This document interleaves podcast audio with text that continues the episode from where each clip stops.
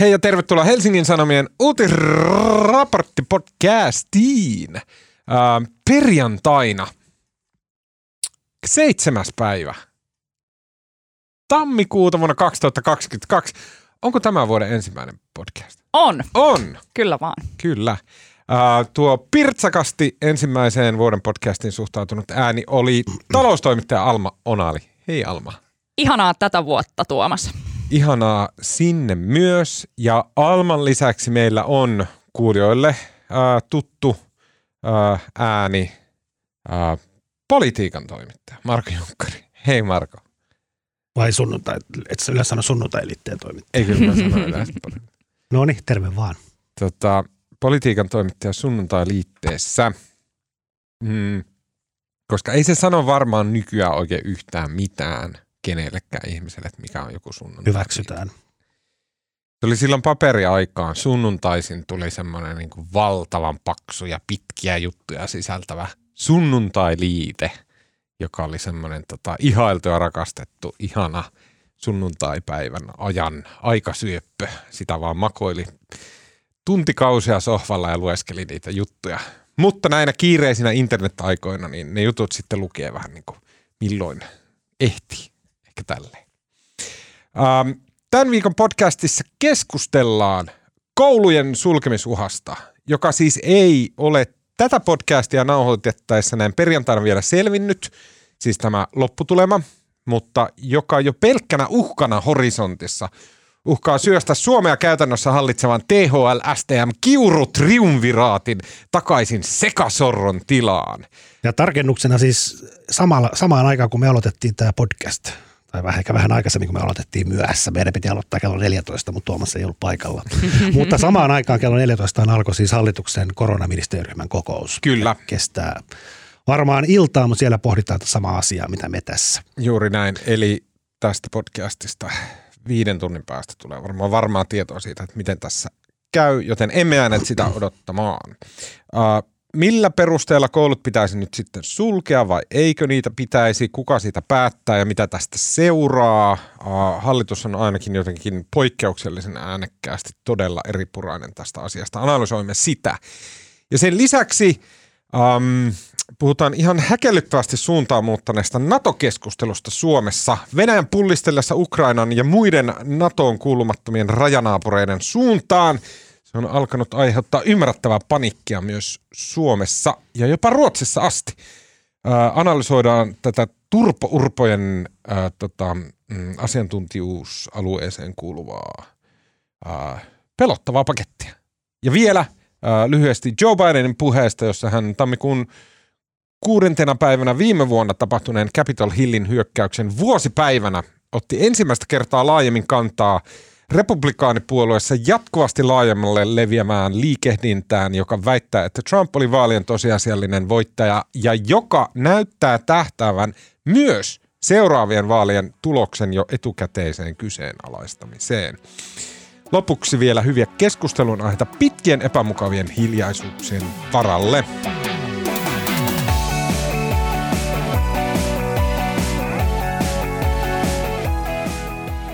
Koulujen suhteen Suomessa ollaan ajauduttu sellaisen jakomielitautiseen tilanteeseen, että STM on päättänyt käytännössä yksinään ja vastoin Uh, kenties asiantuntijoiden enemmistön mielipiteitä suositella, että koulut jäisivät mahdollisimman pian etäopetukseen. Käykö näin? Selviää myöhemmin tänään todennäköisesti. Uh, esimerkiksi STMn kansliapäällikkö Kirsi Varhila sanoi keskiviikkona Ylelle, että esitämme tänään virkakunnan kysymyksen soteministeriryhmälle – että tulisiko koulujen osalta kuitenkin vielä pohtia etäopetusta, jotta pystyisimme vielä hieman edistämään rokotekattavuutta. Eli tämmöinen kysymysten esittely oli tässä tämä laukaiseva tekijä tässä tällä viikolla nähdyssä. No kyllä tätä sekasortoiseksi koronareaktiosuunnitteluksi voisi kutsua. Tämä Kysely siis aiheutti sekoilun hallituksen sisällä. Etäopetuksen siirtyminen herättää suurta vastustusta. Sen ovat tyr- tyrmänneet muun muassa opetusministeri Lee Anderson, valtiovarainministeri Annika Saarikko, oikeusministeri Anna-Maja Henriksson ja ympäristö- ja ilmastoministeri Emma Kari. Ja kuten juuri minuutti sitten tuli uutishälytys HSN-appista, niin pääministeri Sanna Marin sanoi pitävänsä tätä vihoviimeisenä vaihtoehtona. Siteraan nyt opetusministeri Lee Anderson, joka sanoi tänään, että Sanoisin, että tilanne on aika muuttumaton siltä osin, että tähänkin asti hallitus on kuunnellut tarkalla korvalla sitä, mitä asiantuntijatahot suosittavat. THLn kanta, joka on tässä siis se määräävä asiantuntijataho jollainkin mukaan, kanta tähän asiaan ei ole muuttunut siitä hetkestä, kun hallitus viimeksi ennen joulua tätä käsitteli. Ja, ja tota, mm, THL hän siis ei ole äh, sanonut, että tähän pitäisi mm, siirtyä tähän etäkouluun opetukseen. Ja mä, mun mielestä äh, opetusministeri Andersson sanoi kyllä ihan hyvin tämänkin, että on eri asia sanoa, etteivät terveydenhuollon resurssit riitä kuin sanoa, että korona tekisi koulusta oppilaille vaarallisen paikan. Olisimme aika yksin maana, jos terveydenhuollon resurssipuutteen takia päädyttäisiin siihen, että koulut siirtyvät etäopetukseen.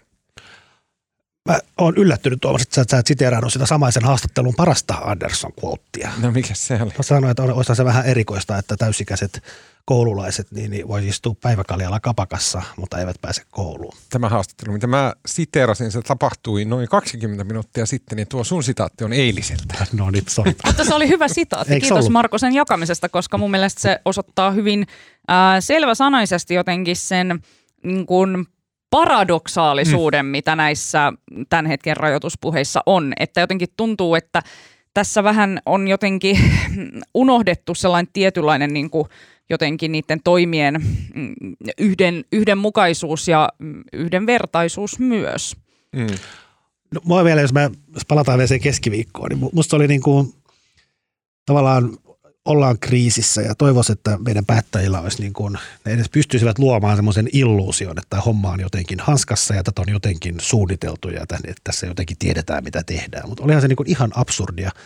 Iltapäivällä oli sosiaali- ja terveysministeriön ja THLn yhteinen koronainfo, missä ei niin kuin sanallakaan puhuttu tota, etäkouluun siirtymisestä. Sitten muutama tuntia myöhemmin ministeriön kansliapäällikkö sanoi Ylelle, että pitää siirtyä niin kuin maanantaina aloittaa lukuvuosi etäkoulussa, siis keskiviikkona, mitä viisi päivää ennen koulujen koulujen jatkumista. Siis onhan tämä niinku ihan käsittämätöntä. Ja Helsinki siis on eikö... jo ilmoittanut, että heillä ei ole edes mahdollisuutta niin. siirtyä suoraan, että he ei Et... kykene näin nopean toimintaan. Joo, ja tämähän on siis kuntien, kunnat, kunnat järjestävät, järjestävät tota, tämän koulu, koulun, niin kunnat sen päättää, mutta siis ministeriö voi sitten suositella. Musta oli vaan niin kuin, vaikea ymmärtää miksi. Niin juuri näin, että et eikö THL ja STM jotenkin niin kuin keskustele keskenään tästä vai onko ö, sosiaali- ja terveysministeriö vaan päättänyt varmuuden vuoksi vetää tällaista omaa ä, top dog kiurun linjaa. Mm. Ihan vaan, että ne voi sitten sanoa myöhemmin, että jos hommat menee huonoksi, niin ne voi sanoa, että no, me ainakin aina oltiin näiden tiukempien rajoitusten puolella. Mutta sitten taas THL ei ei suosittele, niin millä lihoksilla STM suosittelee tätä ohi THL? Marko, kerro mulle. No en, itse asiassa toi Maikkarin MTV3 päätoimittaja Ilkka Ahtiainen kirjoitti musta mainion kolumnin eilen, mm. missä hän esitti sen kysymyksen, että niin kun, tavallaan, että ketä Krista Kiuru ja tota, kansliapäällikkö Varhila sitten kuuntelee. Mikä niin. on se niin. taho, jos THL on tästä eri mieltä, niin mistä, mikä on se, koska tuskin kaksi valtiotieteiden maisteria tekevät tämmöisiä, niin kuin ovat täysin oppineita ja ymmärtävät kaiken epidemiologisesta tilanteesta, niin mistä ne saa nämä viestit? Mm. Se on vähän niin kuin se, että kun oli tämä, että nyt on kiire, ja sitten sä esitit sen kysymyksen, tai, ja moni muukin esitti sen kysymyksen, että mihin nyt on kiire, niin se jotenkin tuntuu, että se on joku sellainen sama pimeyden ydin, mihin ne on menossa ja mistä ne saa niiden tiedot, koska kukaan ei tiedä. Sitten mä jatkan vielä. Mä olin, olin tota, ajelin aamupäivällä autolla ja tuossa aamupäivällä Yle kuuntelin Radio Suomeen, niin se tuli no ensinnäkin hätkähdyttävintä oli se, että tuolla tota, Hämeenlinnan tiellä kehä, kol, kehä ykkösen vai kehä kolmosen risteyksessä oli poro. Mutta tota, se tuli tämmöinen liikennetiedote, että varokaa elä, eläimiä tiellä. Mutta tota, sen lisäksi sitten tuli puolilta päivin tänään oli STMn info tästä long, long pitkästä covidista, mikä oli kyllä sitten taas ihan semmoista maailmanlopun meininkiä. Joo, puhutaan siitäkin tämän loppupuolella tämän aiheen. Okei, okay, mä haluaisin tarttua siihen, minkä säkin, tai okay, siis tässä on jotenkin tosi paljon, mm, okei, okay, mun mielestä toi on varmaan jollain tavalla olennaisin kysymys, että toi, minkä te esititte, että mi, mihin STM nyt perustaa tämän kaiken. Mm, STMllä on vielä jotenkin tämmöinen Suomen ministeriössä tämmöinen jotenkin hyvin omaleimainen toimintatapa. Siellä on niinku, sehän aina tekee jotain vähän epäilyttävää. no siis silleen, että ne niinku... Pimeyden ydin, I tell you. Niin, jotain niin. siellä on niinku mätä. Mutta että ei he varmasti äh, Kirsi Varhilakaan pysty sille omasta päästään keksimään näitä juttuja, vaan varmaan heilläkin on, kuten THL, kuten muilla, niin heillä on omat laskentamallit, jossa on olemassa jotain muuttujia, jotka on ylimääräisiä muuttujia siihen verrattuna, mitä THL on pelkästään. No eihän, ei se noin voi olla. Eihän STM, no toki siellä voidaan laskea ja siellä on asiantuntemusta ja päteviä virkamiehiä, mutta eihän, ST, eihän ministeriö ole se paikka, joka on se asiantuntija elin tässä, vaan se on nimenomaan THL.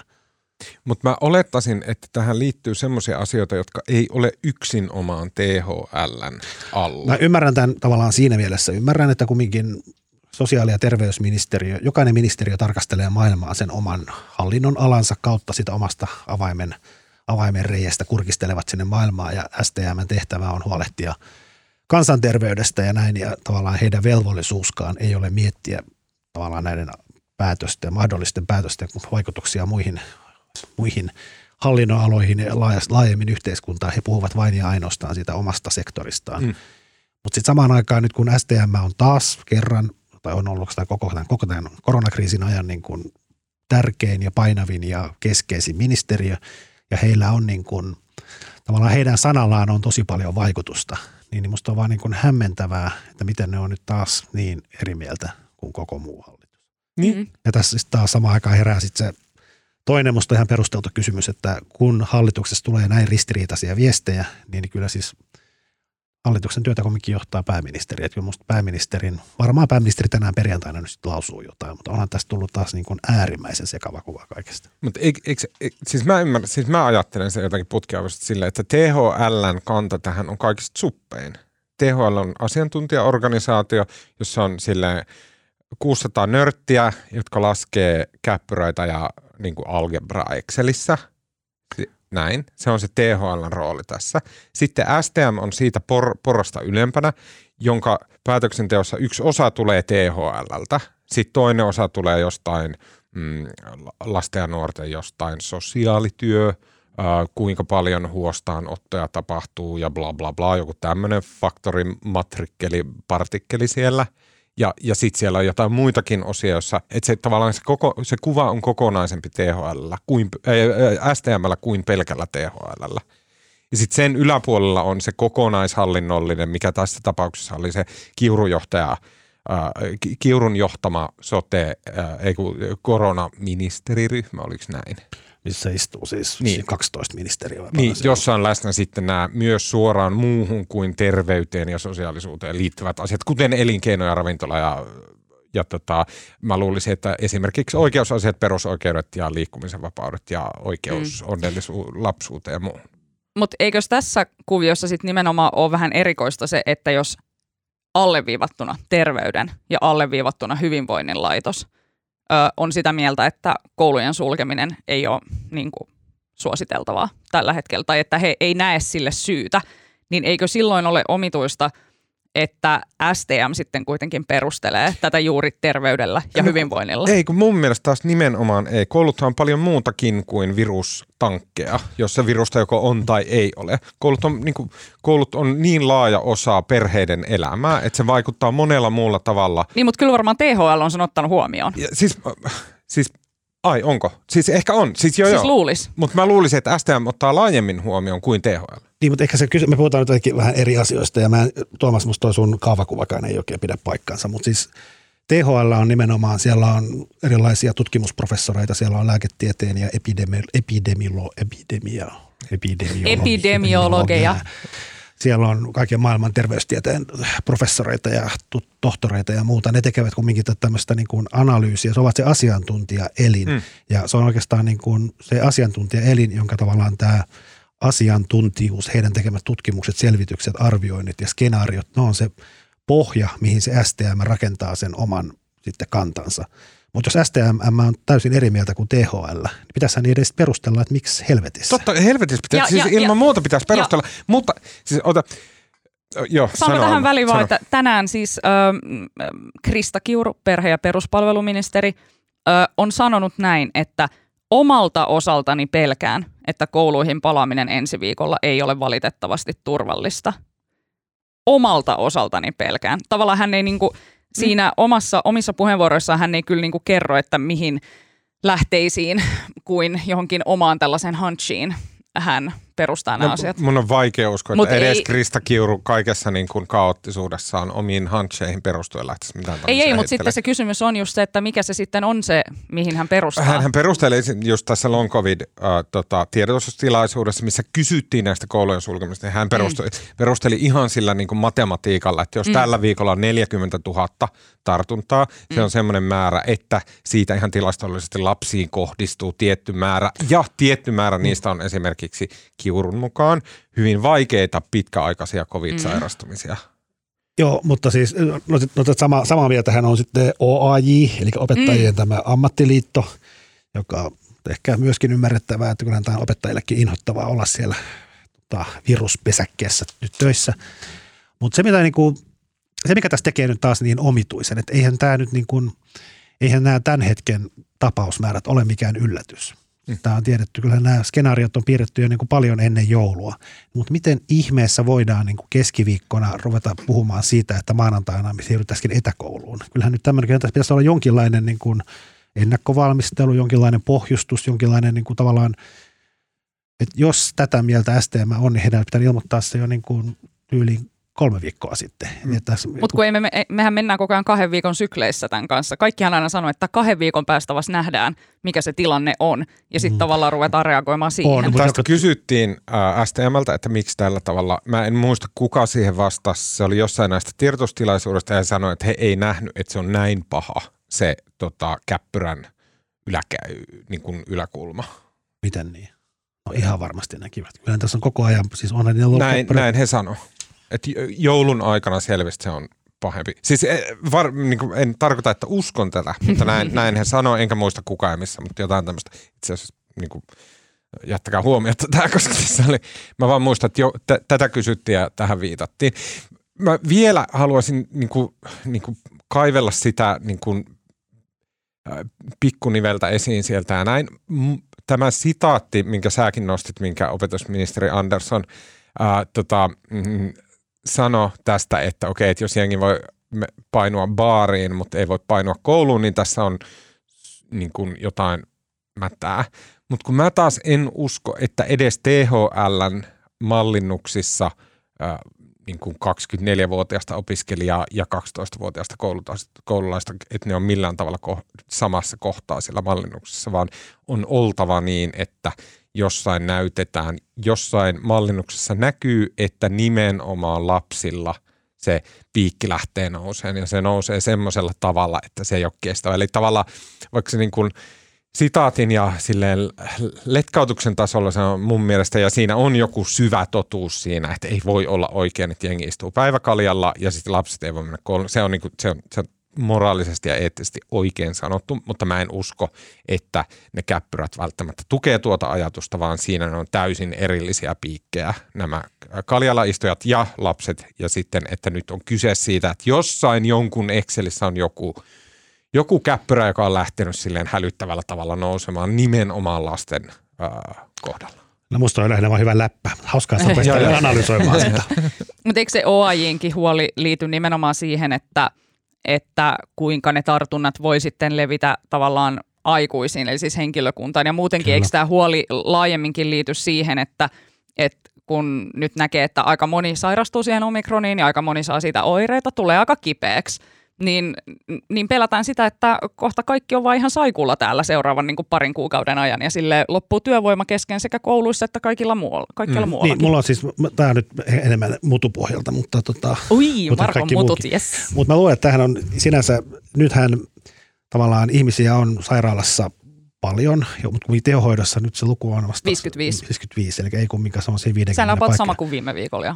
Et tavallaan musta se huoli on nimenomaan nyt muuttunut siihen, että kohta meillä ei ole enää niin kuin bussikuskeja, kohta meillä ei ole opettajia, kohta meillä ei ole sairaaloissa henkilökuntaa, kun kaikki on. Ei ole toimittajia. Mutta siis, koska, siis terveydenhuollon kantokyvystä on puhuttu koko ajan, mutta Mä miten luulen, tämä että, mä, bussikuski? mä luulen, että se on nyt vähän niin kuin, mä luulen, että terveydenhoidon kantokyky Mä en usko, että sitä tällä hetkellä pelätään. Mm. Pelätään, mutta se ei ole enää se ykköshuoli, mutta ykköshuoli rupeaa kohta olemaan se, että riittää, koska kaikki on kymmenen päivän karanteenissa tai mm. jos sitä lyhennetään viiteen päivään. Mutta jos kaikki on karanteenissa, niin miten tämä yhteiskunta pyörii? Mm. Voi olla. Mä oon aivan vakuuttunut siitä, että koulujen osalta sanotaan niin kuin erittäin paljon painaa se, että opettajat ei suostu siihen ja että et, niin opettajat ei halua opettaa, jos tämä on tällaista. Ja sitten mm, todella paljon mä uskon, että viime kevään se, kun vanhemmat yhtäkkiä joutuu etätöidensä ohessa ja muuten ho, niin kuin hoitaa se lasten opetuksen, siitä oli niin karmivat kokemukset kaikille, kaikkialle, kaikilla yhteiskunnan tasoilla, niin kuin kaikissa viranomaisissa, kaikissa perheissä ja kukaan ei halua sitä enää. Tämä kuulostaa vitsiltä, mutta myös, että aidosti se yksinään se päätös pahentaa tämän koronapandemian – rasitusta yhteiskunnassa enemmän kuin mikään muu. Niin, ja sen takia sitä ei haluta, että se on henkisesti niin, ras- mm. niin ihanaa kuin lasten kanssa onkin olla kotona, mutta se vaikeuttaa mm. työntekoa niin käsittämättömän paljon ja perhe-elämää raskauttaa. Mm.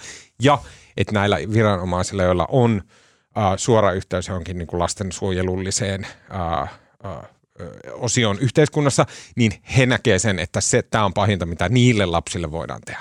Niin ja sitten tässä huomaa tässäkin keskustelussa niin kuin muutenkin, niin – vähän ehkä just se sitten se niin kuin lasten ja nuorten oikeus jotenkin siihen sellaiseen lähiopetukseen ja sen myötä tulevan sosiaalisen vuorovaikutukseen ja ö, oppimiskokemukseen, että mikä sen vaikutus on. Että mun mielestä kun Hesarin kyselyyn vastasi ihan muutamassa tunnissa joku yli 700 ihmistä, kun kysyttiin, että mitä mieltä olette tästä, että pitäisikö siirtyä etäopetukseen. Ja sitten kun luki niitä, että mitä ihmiset oli vastannut sinne, että kuinka jollakin opi, op, oppilaalla, jolla on ollut siis 8,5 keskiarvo ennen pandemiaa, niin sitten etäopetuksen aikana hänen niin kuin koulusuorituksensa on laskenut 6,5 keskiarvoon. Ö, kuulostaa aika hurjalta. Ja sitten toinen nimenomaan ammattiopetus esimerkiksi, mikä on hands-on opetusta, että sun pitää olla paikalla, kun joku näyttää sulle, että miten kolvataan joku virtapiiri tai jotain, mm. niin et, et ole vaan pari vuoteen päässyt tekemään mitään sellaista. Niin tässä on niin kuin tällainen parin vuoden, tiettäkö, kohta sellainen niin kuin gappi siinä, että Kyllä. tuleeko uusia ammattilaisia meidän yhteiskuntaa. Ja tällä samalla saralla mä laskeskelin just tänään ja eilen sitä, että, että jos nyt I did your own research. On vai? meneillään alkanut kolmas vuosi ää, pandemiaa. Me, Sos niinpä. Me voidaan olettaa, että tästä vuodesta vähintään puolet menee tässä pandemia huuruissa todennäköisesti koko vuosi, mutta vähintään puolet menee. Se on varmaa. Eli kolme vuotta pandemiaa. Sitten jos lähdetään laskeen, että on periaatteessa mahdollista, että ihminen, joka on käynyt alakoulun, se on puolet siitä alakoulusta ollut pandemiassa. Ja sitten koska ihmisten muisti alkaa pelata vasta neljävuotiaana suurin piirtein, niin on täysin mahdollista, että ekäluokalle astuu nyt ihmiset, jotka ei muista mitään muuta kuin tämän pandemian ajan. Ja silleen, että, et, siis, että miten ison osan se yhtäkkiä kahmasee lapsilta – se homma, koska mun mm. niin kuin, jotenkin mäkin on silleen, että hei, että no tää on tämmönen kiva pikku seikkailu, että muistatteko sitä aikaa, että oltiin isin kanssa kotona ja leivottiin paljon, se oli kiva, mutta sitten kun yhtäkkiä rupeaa olemaan silleen munkin pojan osalta, että se rupeaa lähe, lähenee silleen, että se on niin kuin, äh, niin kuin tietoisesta elämästään ollut enemmän pandemialapsi kuin jotain muuta, mm. niin onhan se vähän silleen, että mm, niin, että tämä on aika hälyttävää. Mm. Ja sitten vielä, vaikka nyt ei pitäisi veikkailla, mutta kyllä mä nyt oletan, että tänään tuskinpa tämä koronaministeriryhmä tota, säätää, säätää tätä, mutta koska ne eivät ei voi, voi myöskään säätää tätä, tätä tota, etäkouluasiaa, koska se on kuntien päätettävä. Mä, mä, mä, en usko, mä en usko, että sieltä tulee linjausta. Ei voi suosittaa. Mä en usko, niin, että, mä en, mä en usko, että sieltä tulee suositusta, vaan tota, tämä menee mm. jää jotenkin vesittyy tähän, mutta ja mikä varmasti myös STMssä tiedetään, se, senkin valossa se kysymys siitä, että miksi ne sitten niin kuin tavallaan näin voimallisesti otti tämän keskiviikkona esille, tietäen, että tämä tuskin toteutuu. Tämä näytti tässä taas, koska tässä tulee vaikea seuraavat viikot, niin tässä näyttää jotenkin pahasti kyydisessä mielessä, että tässä myös niin kuin sosiaali- ja terveysministeriö pesi käsiään, että mm. mehän varoitettiin. Että niin. Katsokaa, miten käy. Kyllä. Just, to, tämä oli tämä mun alkuperäinen hunch, mutta onko tämä sunkin muutu? Mutta eikö STMllä ole velvoitus, velvollisuus esitellä nämä, että mitenkäs näihin johtopäätöksiin ollaan tultu? Eihän se voi olla niin, että joku, joku johtaja sinne vaan lampsia alkaa latella ja sitten niitä perustella mitenkään tai näytetään Exceleitä, mihin nämä pohjaa. No näköjään se. No mutta ei se voi olla, kun toimittajan pitää sitten niin kuin kaivaa. Mutta hei, mulla on nippelikysymys. Mm-hmm. Kun tätä nyt on liikkunut paljon, että et, jokaisessa näissä jutussa, joka on kirjoitettu tästä STMn ulostulosta, niin siellä mainitaan, että STM ei pysty päättämään, vaan että tämä lain mukaan kuuluu aveille tai ä, aveille, jos kyse on kun, useammasta kunnasta ja sitten kunnille, jos on yhdestä kunnasta, että STM voi, ja hallitus voi vain suositella. Mutta onko näin? Sille, että kun mä mietin, että okei, että jos hallitus suosittelee jotain, niin minkä verran ja millä kunnilla on silleen pokkaa tai niin kuin kykyä toimia muuten kuin tavalla, no. jolla hallitus suosittelee? No on varmaan. Kyllä Helsinkikin on toiminut musta monen, monen, pitkin pandemia monta kertaa eri tavalla kuin Mutta otetaan sitten joku muu esimerkki kuin Helsinki, jossa ehkä just on silleen niin kuin asiantuntemusta ja osaamista kuntaa, sen verran. Niin kuin kaikki voi vain Miten Peräseinäjoki pystyy tota, olemaan silleen, että joo, nämä hallituksen ja STM suokset, what the fuck do they know? niin, niin. niin mun mielestä se tota, ja tässä on tänään jo käsittääkseni siellä ainakin jossain näissä STM-infoissa puhuttu jo valmiuslaista, sit samasta mikä oli silloin keväällä 20. Valmiuslain, valmiuslain aikana se valta keskittyy sitten valtioneuvostolle. Silloin, niin. ne, silloin ne voisi määrätä, mutta eivät nyt. Joo, kyllä mä ymmärrän, mitä se menee pykälien mukaan, mutta käytännössä hallituksen suositus, onko se oikeasti vaan suositus? Onhan tässä sille, jatkuvasti tässä on avit toiminut, avit toiminut eri tavalla kuin hallitus on sanonut. Eli että sun mielestä hallituksen suositus ei millään tavalla – kahlitse näitä kuntia, ne tekee ihan miten niitä huvittaa. Ja viranomaisten pitää noudattaa lakia. Et jos se tavallaan hallituksen suositukset ovat vastoin lakia, niin silloin niitä ei noudateta. Tämä oli nyt jotenkin epätyydyttävä. Mutta olen näin käynyt jatkuvasti, että avit tai kunnat on toiminut eri tavalla kuin hallitus on suosittanut. Onko? Oh. Hyvä heille. Tota, mm, puhutaan vielä tästä tänään olleesta äh, THL ja Krista Kiurun long covid – tiedotustilaisuudesta, jonka Marko ainakin katsoi. Katsoiko Alma? En. Mä, mä kuuntelin sitä, itse asiassa en, en, mä kuuntelin radiosta siitä niin kuin tavallaan yhteenvedot. Joo. Tota, mm, se oli mun mielestä hämmentävä ja kiehtova. Tähän on siis long covid on um, tavallaan COVID-19-taudin. Se voisi ajatella, että se on niin kuin pitkittyneen COVID-19-taudin ja sitten COVID-19-taudin erinäköisten jälkiseuraamusten semmoinen kimppu, että se ei ole mikään semmoinen yksi yksittäinen long covid-niminen tauti, vaan se on niin kuin kokoelma asioita, jotka seuraa koronavirusinfektiota. Sitten sinne äh, se, tätä long covidia vasten, koska se on lääketieteellisesti vähän semmoinen hähmäinen, niin sitä varten olin sitten Suomen puolesta jo äh, vähän niin kuin muu, muusta maailmasta jälkijunassa perustettu tämmöinen as, asiantuntijatyöryhmä, joka oli kaivannut tieteelliset tutkimukset asiasta, lukenut läpi. Ja nyt sitten luovutettiin semmoinen niin kuin lausuma tai yhteenveto siitä, että mitä mieltä he on tästä, että mikä tämä long covid on ja mikä sen vaikutus Suomessa on ja mitä meidän pitäisi ehkä tehdä. Mä oon ollut long covid-skeptikko, mutta se johtuu täysin siitä, että mä en tiennyt asiasta mitään. ja mä oon hyvin skeptinen monesta asiasta, josta mä vaan tajua jotain. Ja tota, mä, äh, mä käytin viime, vi, vi, ei kun, ootas, tällä viikolla. Äh, mulla oli äh, haastattelussa ähm, Mika Rämet, eli Suomen, korona, ei, Suomen rokotustutkimuskeskuksen johtaja – Mä haastattelin häntä äärimmäisen intensiivisesti. Kaksi ja puoli tuntia. Se oli täyttä tykitystä kaksi ja puoli tuntia. Me puhuttiin siitä, että miten korona toimii, miten ihmisten immuunijärjestelmä toimii, miten rokotukset toimii, koko se niin helahoito ja yhtäkkiä mä ymmärränkin paljon enemmän tästä koronaviruksesta. Ja sen takia nyt kun mä kuuntelin tätä long covidia, niin se ei enää kuulostanutkaan vaan silleen niin kuin paniikkihäiriöltä, vaan että, ja sitten samaan nämä puhuu nämä lääkärit siellä, että se ei, se ei ole pelkkä paniikkihäiriö. Osa long covidista on paniikkihäiriötä ja se, se osa on sitä pelkoa ja tärinää, mikä liittyy pandemiaan, liittyy siihen, että on tämmöinen näkymätön uhka, joka uhkaa meitä ja on niin paha olla ja näin päin pois. Mutta on myös todettu soluvauriota, äh, hermojen, äh, hermosolujen vaurioitumista, äh, varsinkin hermoston tukisolujen vaurioitumista, mikä tarkoittaa siis sitä, että ne virukset ihan niin kuin tunkeutuu sinne ja sitten hajottaa näitä hermosoluja, tai sitten, että tota, meidän immuunijärjestelmä tulee sinne ja tuhoaa niitä hermosoluja, kun ne havaitsee, että no, täällä on virusta ja näin. Mm. Ja tota, äh, se oli... Herrastas, se oli, kasvaako ne hermosolut takaisin? Mm, hermosolut? Niin. Mun mielestä ne uusiutuu todella hitaasti. Mm. Mutta kyllä ne uusiutuu. Mut voi Anyways. olla, joka tapauksessa, en tiedä. Uh, tota, se oli mun mielestä hyvä ja tärkeä tiedotustilaisuus, koska myös sitten nämä ihmiset, joilla on näitä epämääräisiä oireita ollut koronatartunnan jälkeen, niin heitä on kohdeltu just sillä tavalla, niin kuin minä olisin kohdellut heitä, että vähän sille, mm-hmm, vai niin. Ja näin. Et, jotenkin se oli silleen hyvä.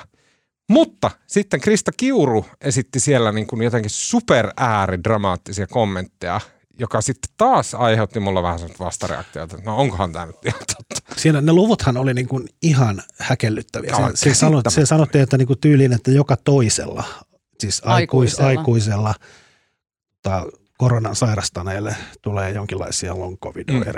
ja sitten 90 prosentille sairaalassa hoidetuista. Joo. Voiko se muka pitää paikkaa? Mutta mun mielestä, tuon mä annan anteeksi, koska mun mielestä se määritelmä oli laitettu semmoiseksi, että mitä koronavirusinfektiossa usein tapahtuu, on se, että kun se infektio tulee tänne nenään tai suuhun tai johonkin tänne limakalvoille, niin se, mistä se etenee sinne, on alaspäin keuhkoihin.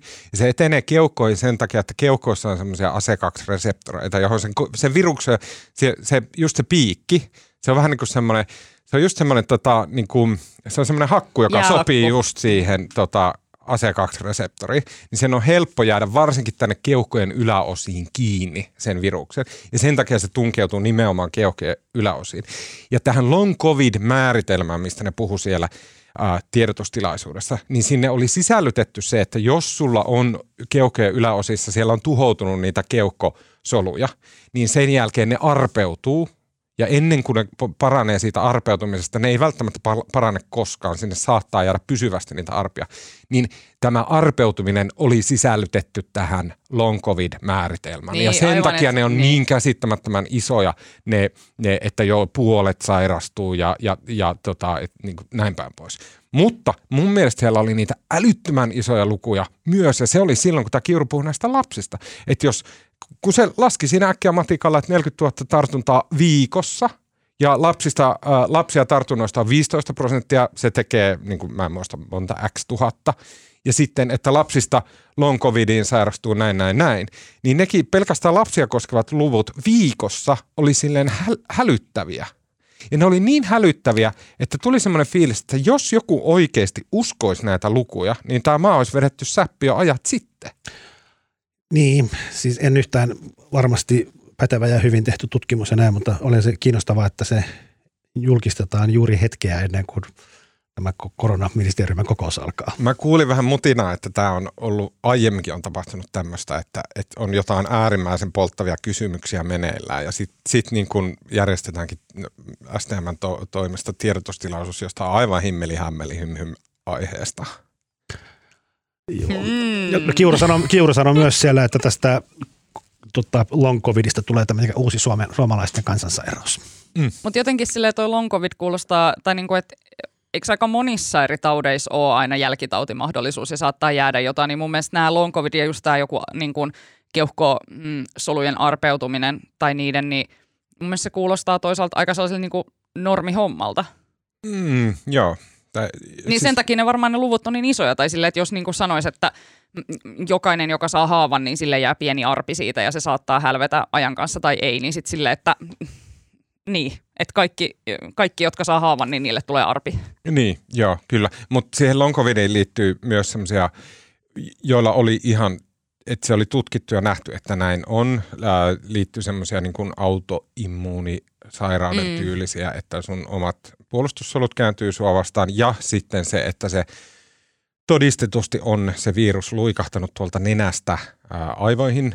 Ja sitten aivot on semmoinen suljettu systeemi, että sinne sun oman kehon puolustusjärjestelmä ei pääse – siellä on semmoinen blood-brain barrier, mä en tiedä mikä se on suomeksi, niin siitä ei mene mikään läpi, paitsi jos se virus lu- luiskahtaa sinne, niin aivoilla on myös oma immuunijärjestelmä, erillinen tästä kehon immuunijärjestelmästä, mutta siis et, et, et siellä on tuommoisia niinku huolestuttavia, minkä vuoksi sitä täytyy jotenkin kohdella muuna kuin semmoisena ihan odotettavissa olevana seurauksena vakavasta hengitystieinfektiosta.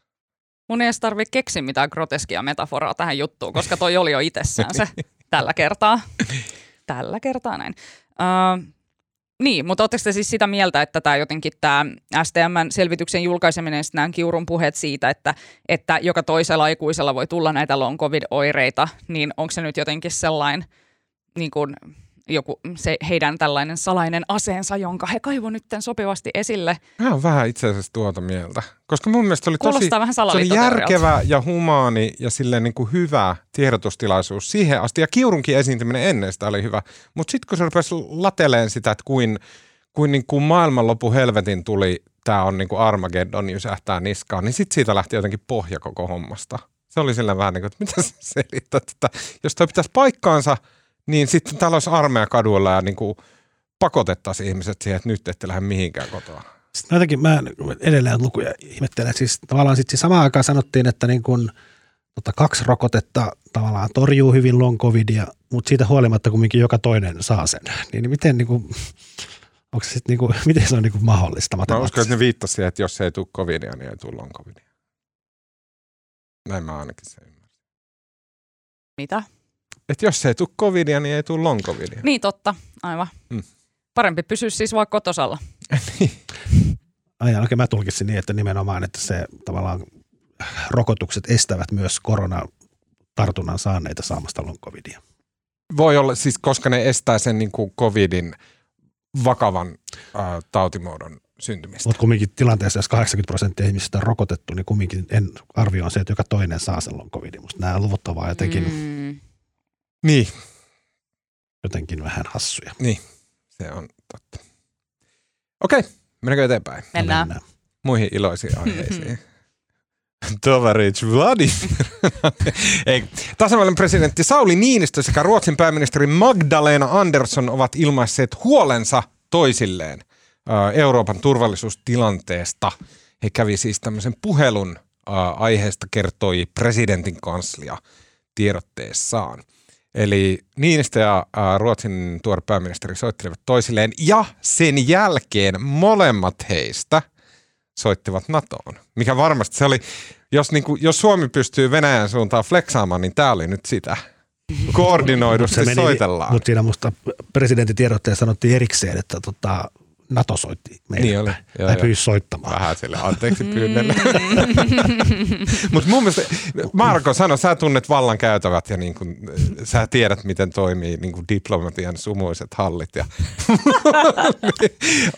Eikö tämä ole fleksaamista? Eikö tämä ole sitä, että et, et Suomi ja Ruotsi eka soittaa toisilleen ja sen jälkeen vähän niin kuin bat-puhelimeen soitetaan pohjoismaiselle Stoltenbergille NATOon ja Eikö tämä, tämä on sitä, mihin, millä me voidaan pullistella?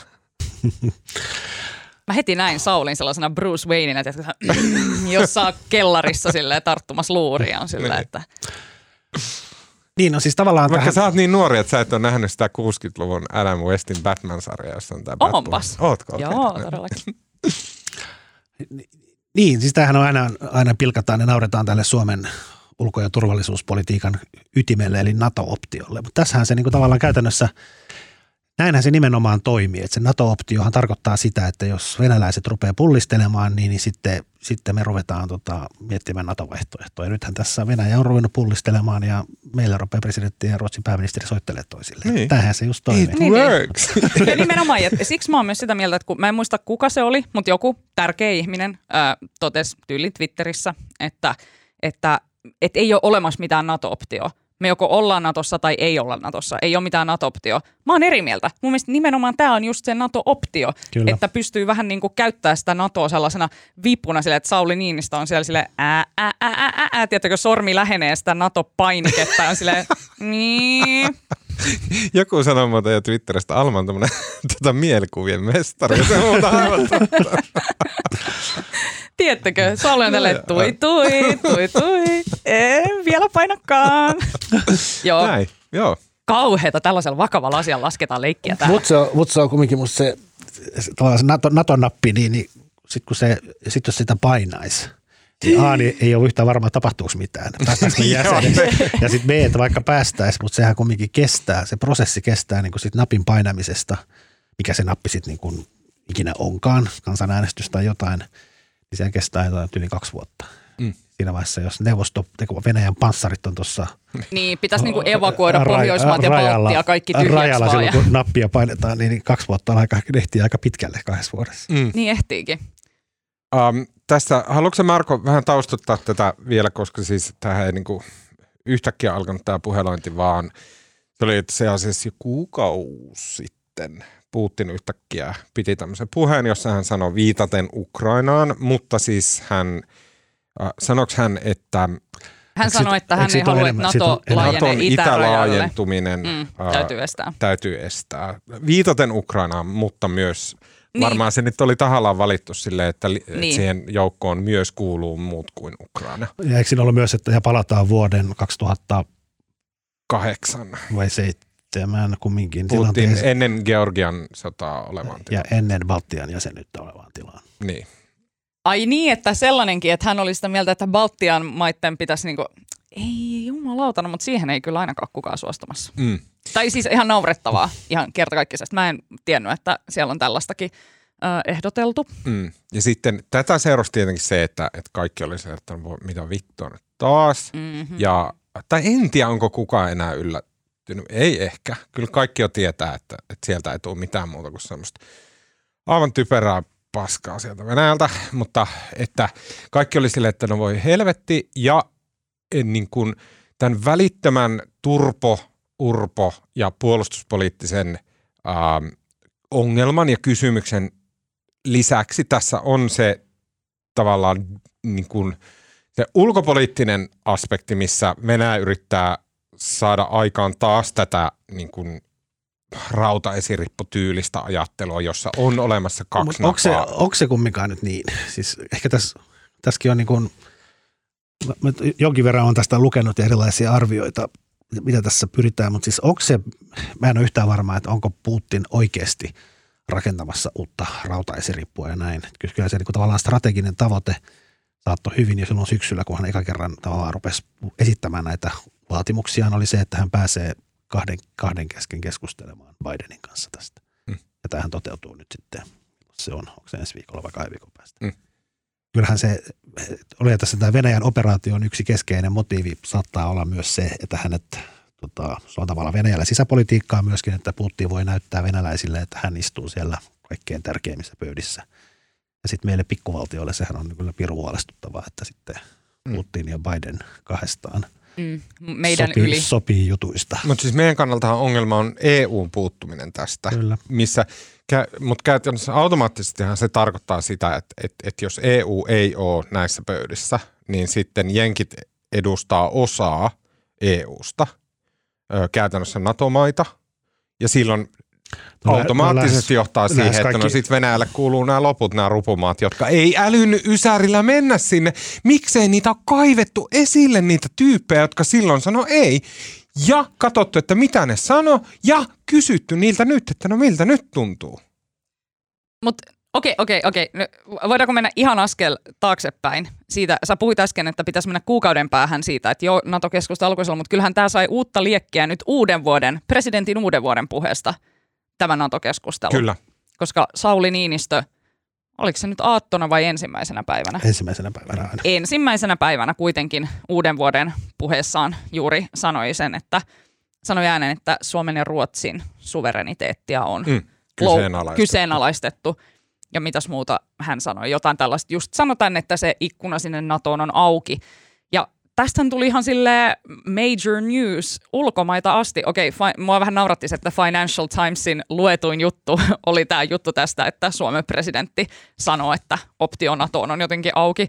Ja mulla on vähän sellainen fiilis, että ehkä, ehkä se johtuu siitä, että vuoden ensimmäisenä päivänä kukaan muu ei kauheassa darrassaan ympäri maailman jaksanut mennä lukemaan mitään Financial Timesia, mutta kaikki suomalaiset paukkas sinne klikkaa sitä juttua, koska ne oli sille, uu, Suomi mainittu Financial Mm. Timesissa. Torilla tavataan. Joo, mutta että et sehän jotenkin, ja sitten sen jälkeen on vedelty vähän takaspäin niitä naruja, että yli Niinistö on sanonut, että no en mä tarkoittanut sitä, että me Onko näin? haetaan jaa. sinne. Eikö ookin? Tähän oli todella jotenkin taas huvittava episodi. Siis musta Niinistön uuden vuoden puhe oli todella hyvä ja se oli niin kuin tavallaan myös aika suorasanainen ja selkeä sananen, jonka jälkeen sitten Niinistö kaksi päivää sitten hän kirjoitti siellä omassa blogissaan niin kuin tarkennukset tähän, että ei pidä ylitulkita. Mm. ja tota, se oli mutta, mutta että sen jälkeen niin on esimerkiksi Suomessa niin ö, jotenkin esimerkiksi vihreiden ö, joukossa ihmiset jotenkin julkilausuneet, Niin. että oman NATO-kantansa, että nyt pitäisi sinne NATOon liittyä. Mutta kyllähän siitä tapahtui tämmöinen niinku, niinku, tuuli puhalsi ja yhtäkkiä kaikkien viirit osoittikin vähän eri suuntaan kuin aiemmin.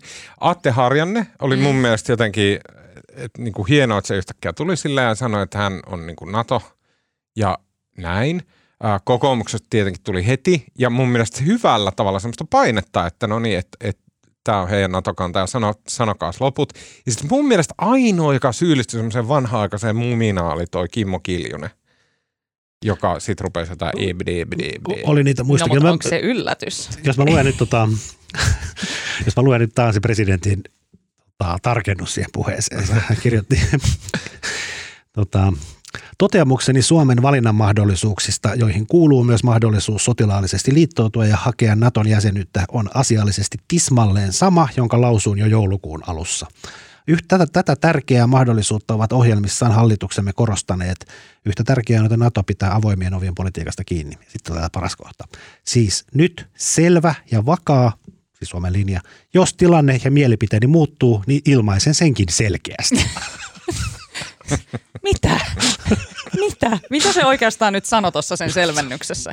No kun, siis jotenkin hassua tässä on se, että mun mielestä se puhe oli niin kuin harvinaisen selkeä sananen ja Niin. ehkä hän siis siinä sanonut, että Suomi olisi liittymässä NATOon, mutta ehkä siinä oli myös se, että ne Financial Timesin toimittajat eivät ehkä ihan täysin ymmärrä Suomen presidenttien rivien välissä olevia niin kuin pieniä painotuksia ja sitten ne kirjoitti niin kuin suoraan niin kuin se sanoi ehkä parin käännöksen kautta ja se näytti mm. englannista tosi pahalta. Ah, Joo.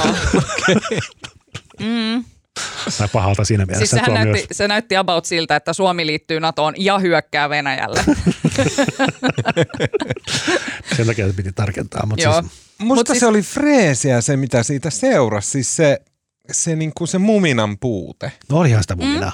No oli Kimmo mukava. Kepu, ja Kepu. Kepuhan sanoi heti, että Kepu, Kepu, Kepuhan sanoi, että niin, me no olemme totta kai. Kekkosen Paasikiven linjalla ja me No ei juu, mikään juu. lähetä. Ja Ignoroi vasen, vasemmistoliittohan oli taas, että niin, niin, the usual suspectsit, mutta muuten oli sille hyvin suoraselkä. kuulin, että jossain lehdessä oli kysytty tuota eri puolueiden eduskuntaryhmien puheenjohtajilta, että niin kuin, pitäisikö Suomen niin kuin kannanottoja tähän tilanteen muuttumiseen ja vasemmistoliiton tota, eduskuntaryhmän tota, puheenjohtaja Jussi Saramo oli vastannut pelkästään yhdellä sanalla, että ei, ei mitään muuta. Kaikki mulle pitkät pätkät perustelut. Mutta niinku, et em, eh, mä näkisin tämän tilanteen enemmän sellaisena, että ei niinkään, että nyt käydään vakavasti keskustelua siitä, että, että NATO kyllä vai, että vielä ei olla jotenkin siinä, vaan mun mielestä enemmänkin nyt on avattu se keskustelu, että voidaan ylipäätänsä keskustella mm. tästä Natosta. Että et vielä ei olla ihan siinä, tiettäkö, pisteessä. Tämä on tämä NATO-option pitkä tie. Niin, mutta äh, ensinnäkin nyt pienen oikaisu tähän. Se oli Helsingin Sanomien juttu ja se oli Kepu, joka sanoi, että ei pitäisi äh, keskustella tai lunastaa NATO-optiot. Se oli näin.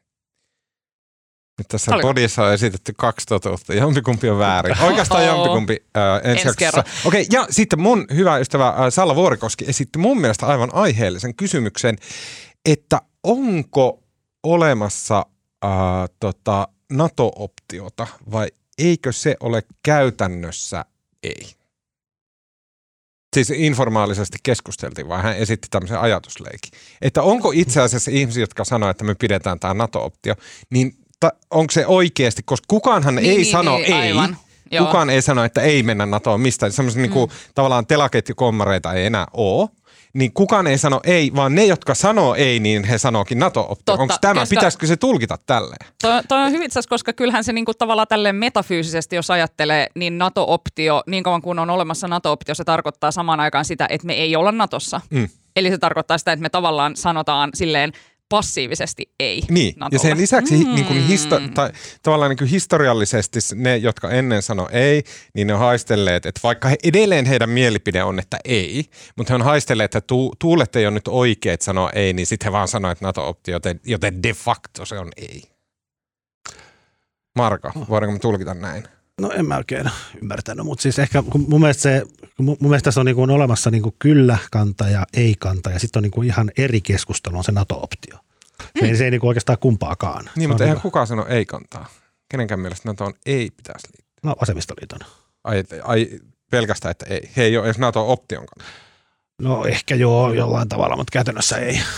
Mutta Okei. sitten kun mietitään tätä, että eihän, että et tämä on niinku tämä Suomi ja Ruotsi yhdessä NATOon paketti Mm. mm. tavallaan aina, niin Jussi Sippola oli haastatellut tästä näitä ruotsalaisia asiantuntijoita ja sitten vähän katsellut, että mitäs kommentteja siellä on, niin ilmeisesti Ruotsissa, että vaikka tämä Niinistön puhe on Ruotsissakin herättänyt nyt tätä NATO-keskustelua uudestaan, niin ei siellä ilmeisesti niin kuin olla mitenkään nyt sielläkään sinne NATOon laukkaamassa, että ainakin mun Ei, mielestä on demarit, kasvanut merkittävästi. mutta demarit oli sanonut aika suoraan nyt, Joo, joo. Hallitusohjelmassa he se Joo, lukee, että ei on mennä. NATO. Ja Ruotsin parlamentin enemmistö käsittääkseni on NATO-myönteistä. Joo, mutta Siis Gallupeissa hei. Toisin kuin on Suomessa.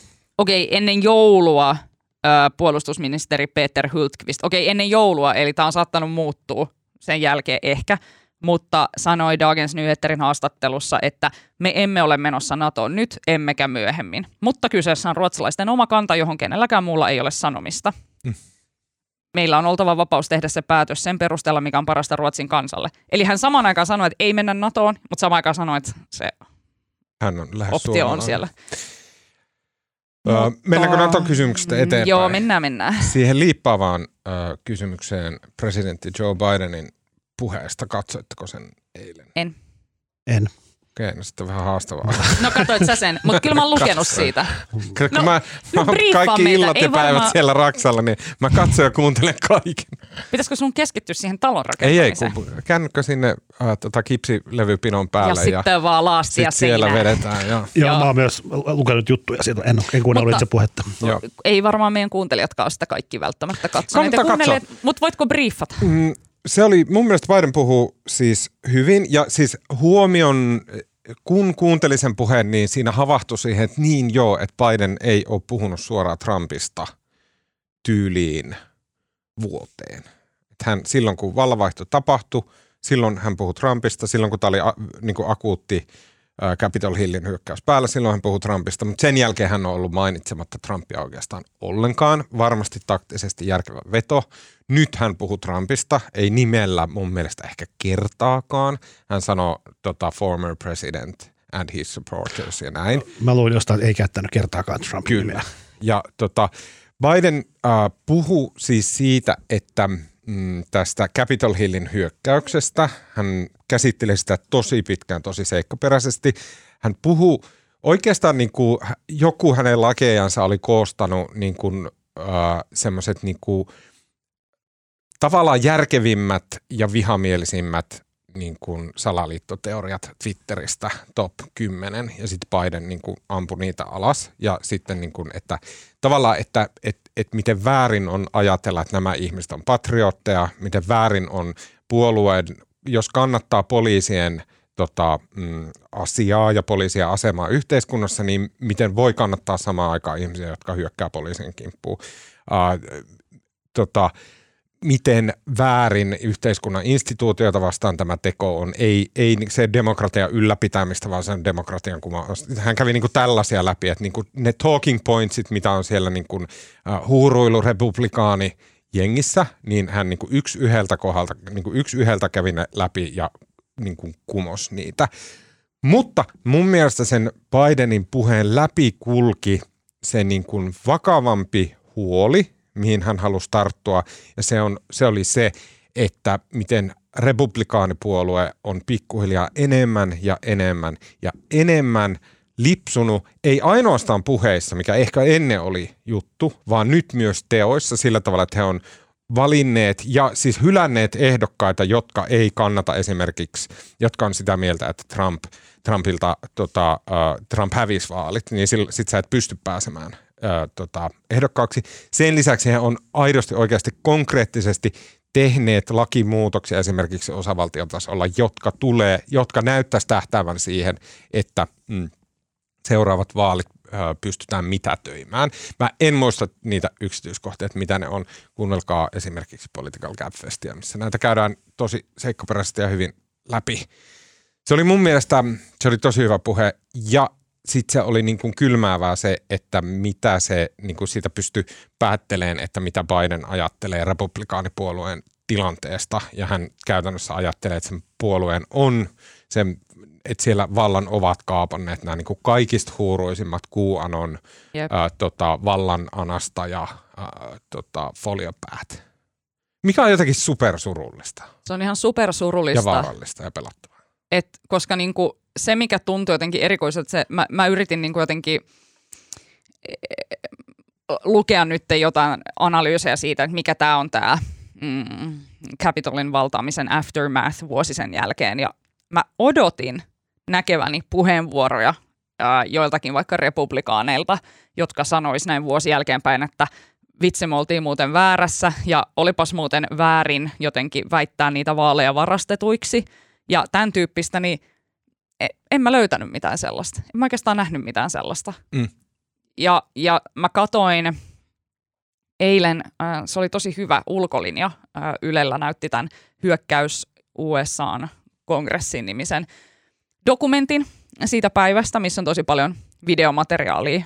Sieltä ihan niin kuin näiden äm, mielenosoittajien tai vallankaappien, miksi heitä pitäisi kutsua, en mä tiedä, voiko sitä sanoa vallankaappaukseksi, kun niin. ei ne niin kuin kaapannut mitään valtaa, vaan niin. Niin kuin, no, se kuitenkin oli iso osa sitä mellakoitsijat, sirkusta. Mellakoitsijat, joo, ehkä joo. näin. Mutta niin kuin, oli haastateltu myös heitä. Niin kuin, mulla heräsi paljon erikoisia tunteita siinä aikana, kun mä katoin sitä ää, dokumenttia, koska se menee niin syvälle sinne polttopisteeseen siihen, että mitä siellä tapahtuu, jotenkin niihin, niihin niin kuin törmäyslinjoihin, missä ne poliisit ja ne mielenosoittajat ottaa yhteen. Ja se oli niin, se herätti kysymyksiä sekä jotenkin demokratiasta, sen tilasta ja sen rituaaleista, jotenkin se suuri jotenkin vastakohta sen välillä, että siellä kongressin sisällä, tiettekö, pukuihin pukeutuneet ihmiset yrittää jonkun protokollan mukaan, mikä on vaan sovittu, että no näin tätä demokratiaa jotenkin konkreettisesti toteutetaan tässä yhteiskunnassa. Me ollaan vaan sovittu, että se menee näin, että nämä pukutyypit täällä hienossa salissa ottaa näitä puheenvuoroja ja käyttää tietyllä tavalla niitä. Ja sitten siellä ulkona on niin kuin kaikkiin taljoihin ja mellakkavarusteisiin pukeutuneita lähinnä miehiä, jotka jotenkin uskoo ihan täysin olevansa oikealla asialla, uskoo olevansa demokratian puolella ja uskoo menevänsä jotenkin keskeyttämään tällaisen niin kuin Bidenin vallankaappauksen. Mm. Ja, ja sitten se ihmeellinen ristiriita, että, että sitten kun se joukko pääsee sinne sisään ja se on niin selvää, että ei kellään ole mitään hajua, että mitä ne menee sinne tekemään, mitä ne siellä haluaa, mikä se niiden – niin kuin, että en mä uskalla edes ajatella, että jos ne olisi vaikka löytänyt Nancy Pelosi, niin mitä ne olisi tehnyt? Että olisiko ne ollut sille, oh, Nancy, fuck you. Mm. Vai olisiko ne oikeasti yli, en mä tiedä, heittänyt kuin keihään sen rinnasta läpi. Mm. Mutta sitten siinä on se outo ristiriita, että sitten siellä on jotain tyyppejä, jotka on silleen, että jää, mä oon täällä kongressin sisältä pääkupolin alla, voisi sytyttää jointin. Niin. Ja niin kuin vaan pössyttelee jotain pilveä, ja sitten toisessa huoneessa on Nancy Pelosin avustajat pelkää tulevansa siis raiskatuiksi ja tapetuiksi, mm. koska ne ei oikeasti tiedä, että mikä se tilanteen vakavuusaste on, mutta tähän, tähän se, Yhdysvalloissa niin Tähän kysymykseen liittyy se, että, että siinä on sitä jointipolttelua for the lols, niin kuin, mm. että ei vitsi, tämä on mahtavaa sekoilua. Niin kuin, missä voisi olla ihan normaali ihminen, jopa ehkä itse saattaisi juosta Capitolia sille ei jumala, otetaan mieletöntä ja näin. Sille niin kuin, ei pahan tahtoisesti, mm. siis vaan sille niin kuin crazy meininki mielessä näin. Mm alhainen, mutta ymmärrettävä impulssi. Mutta sen lisäksi siellä Amerikassa poliisi on saanut valmiiksi niitä tutkimuksia liittyen tähän Capitol Hilliin ja siellä on suunnitelmallisuutta ja siellä on siis käyty pitkiä suunnitelmallisia keskusteluja jollain foorumeilla, yksityisviesteissä näissä oikeistomilitioissa, joita Amerikassa on sille yllättävän paljon aseistautuneita, poliittisesti motivoituneita niin kuin valakosten miehien jengejä. Ja, ja näillä on ollut siis suunniteltu tarkoitus iskeä sinne ja aiheuttaa ää, tota, mm. ää, mahdollisimman paljon kaaosta ja tuhaa. Ja se, mikä jotenkin oli ehkä, siellähän kuoli, kuoli myös ihmisiä ää, ja sen jälkeen myös jotakin poliiseja esimerkiksi teki itsemurhan, mikä jotenkin osoittaa sen, että miten traumaattisesta asiasta oli kyse.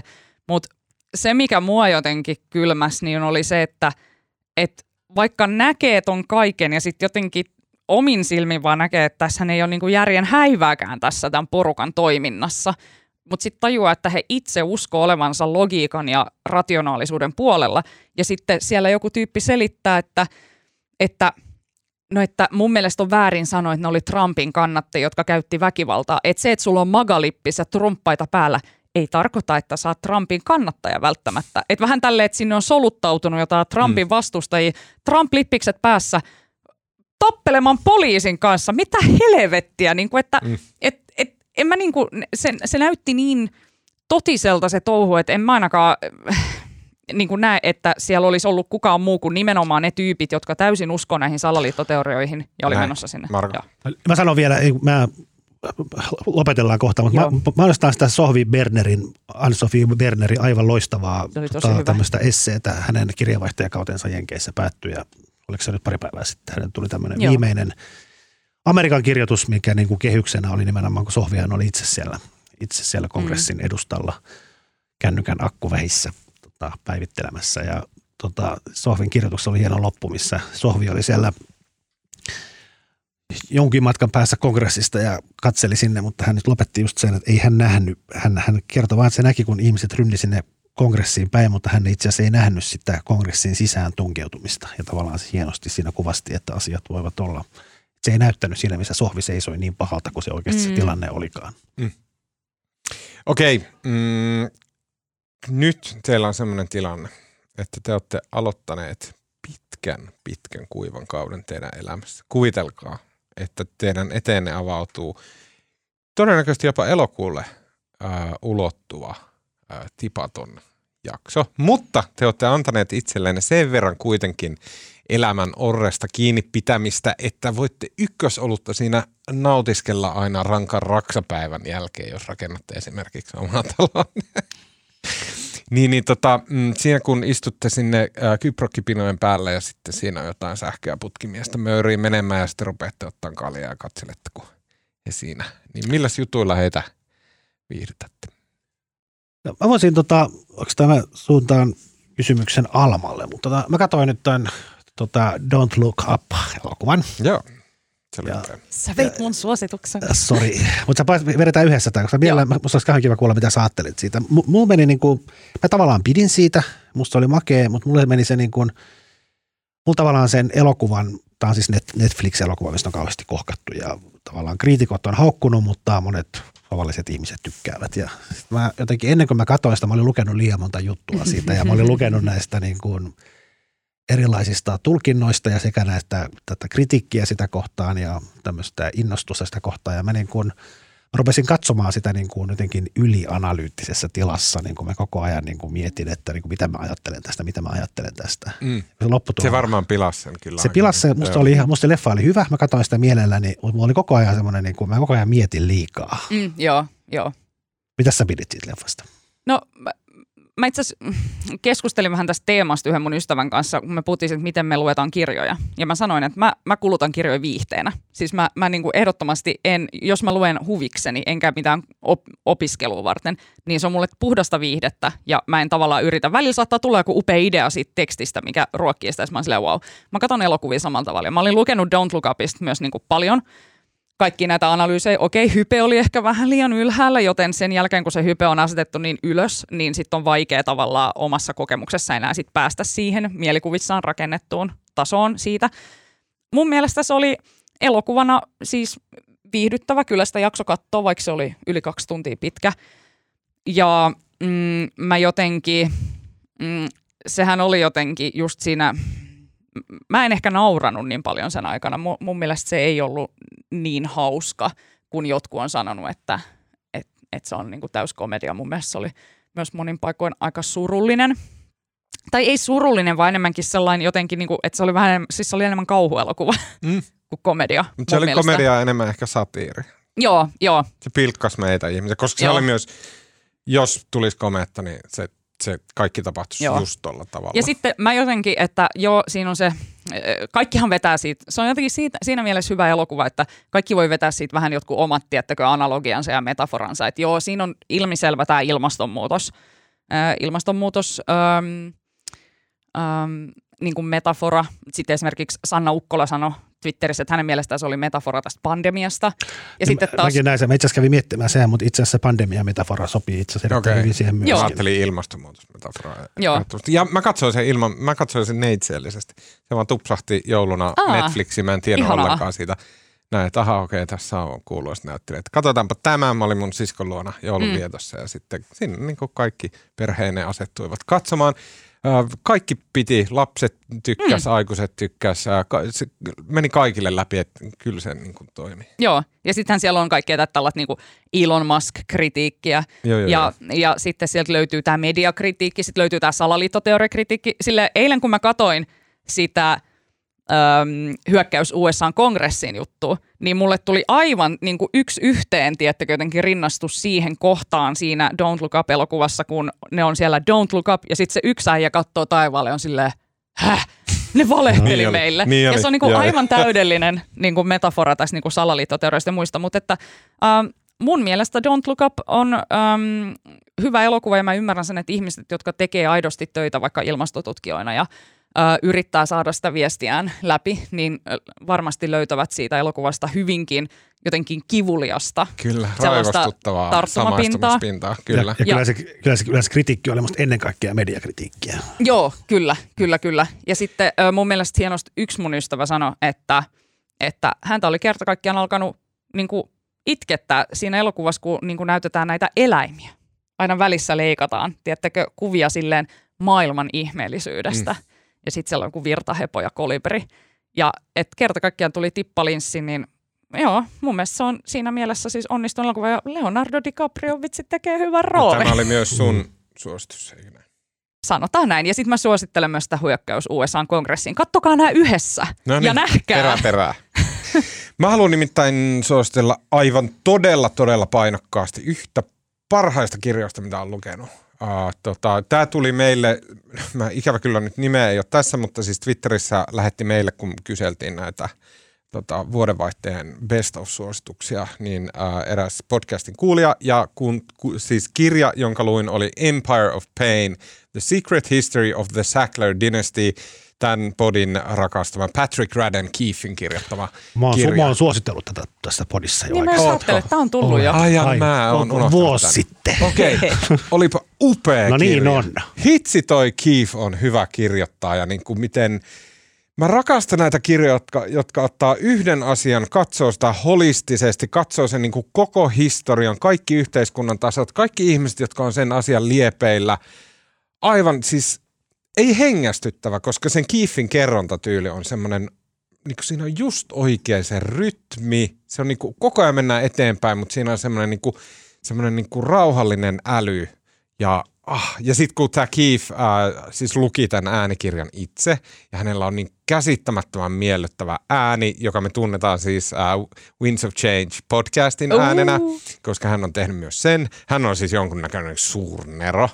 Äh, tota, Uh, ja siis, okei, okay, kirja kertoo siis tästä Sacklerin suvusta. Sackler on semmoinen niin kuin, um, lääketieteellisellä alalla uh, nimensä tehnyt suku, joka rikastui tosi nopsaa sillä, että he keksi niin kuin, lää- he, he oli niin kuin innovaattoreita lääketieteen markkinoinnissa ja sitten tienas markkinoimalla valiumia ja ra- muita rauhoittavia uh, aineita ja sitten äh, keksivät tämän oksykodon, äh, oksykondin äh, lääkkeen äh, ja tota, myivät sitä, joka on käytännössä siis, opi, siis äh, opiaatti, eli siis käytännössä niin kuin herskaa.